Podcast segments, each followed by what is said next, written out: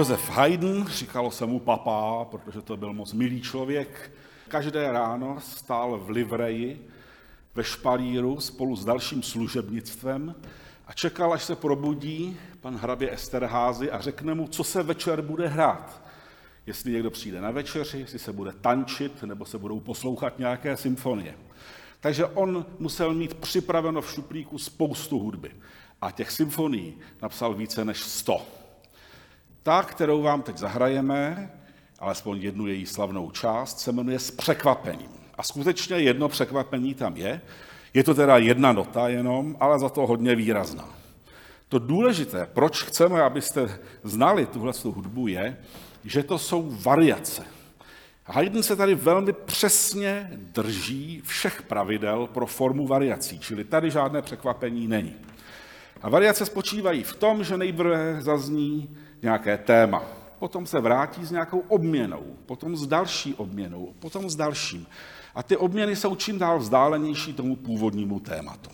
Takže to naše téma v této větě zní takhle.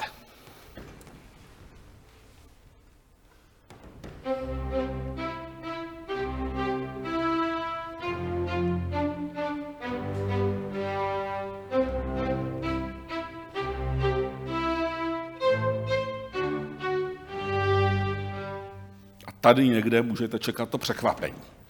Pak přijde první variace, první obměna. Téma se tak trochu schová do druhého plánu a nad ním převládají první housle, které přicházejí s vlastním nápadem.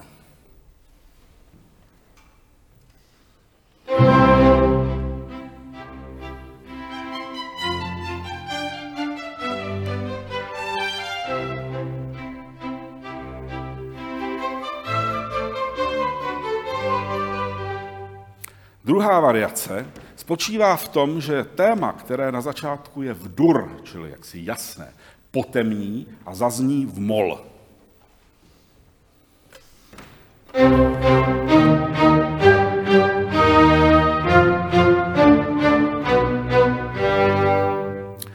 Ve třetí variaci se téma už skoro ztrácí, pohltí ho orchestr, který se rozehraje a z tématu zůstávají vlastně jen akordy, jen harmonie.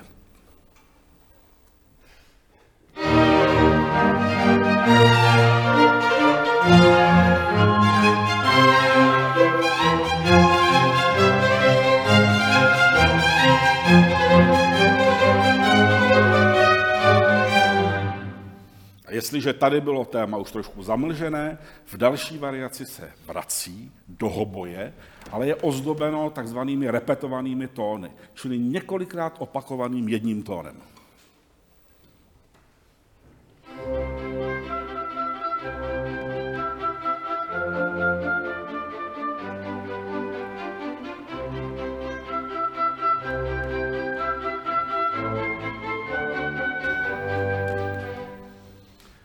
Možná jste zvědaví, jak tahle věta skončí. Abyste nebyli překvapení ještě po druhé, tak připomínám, že tahle věta končí v pianisimu.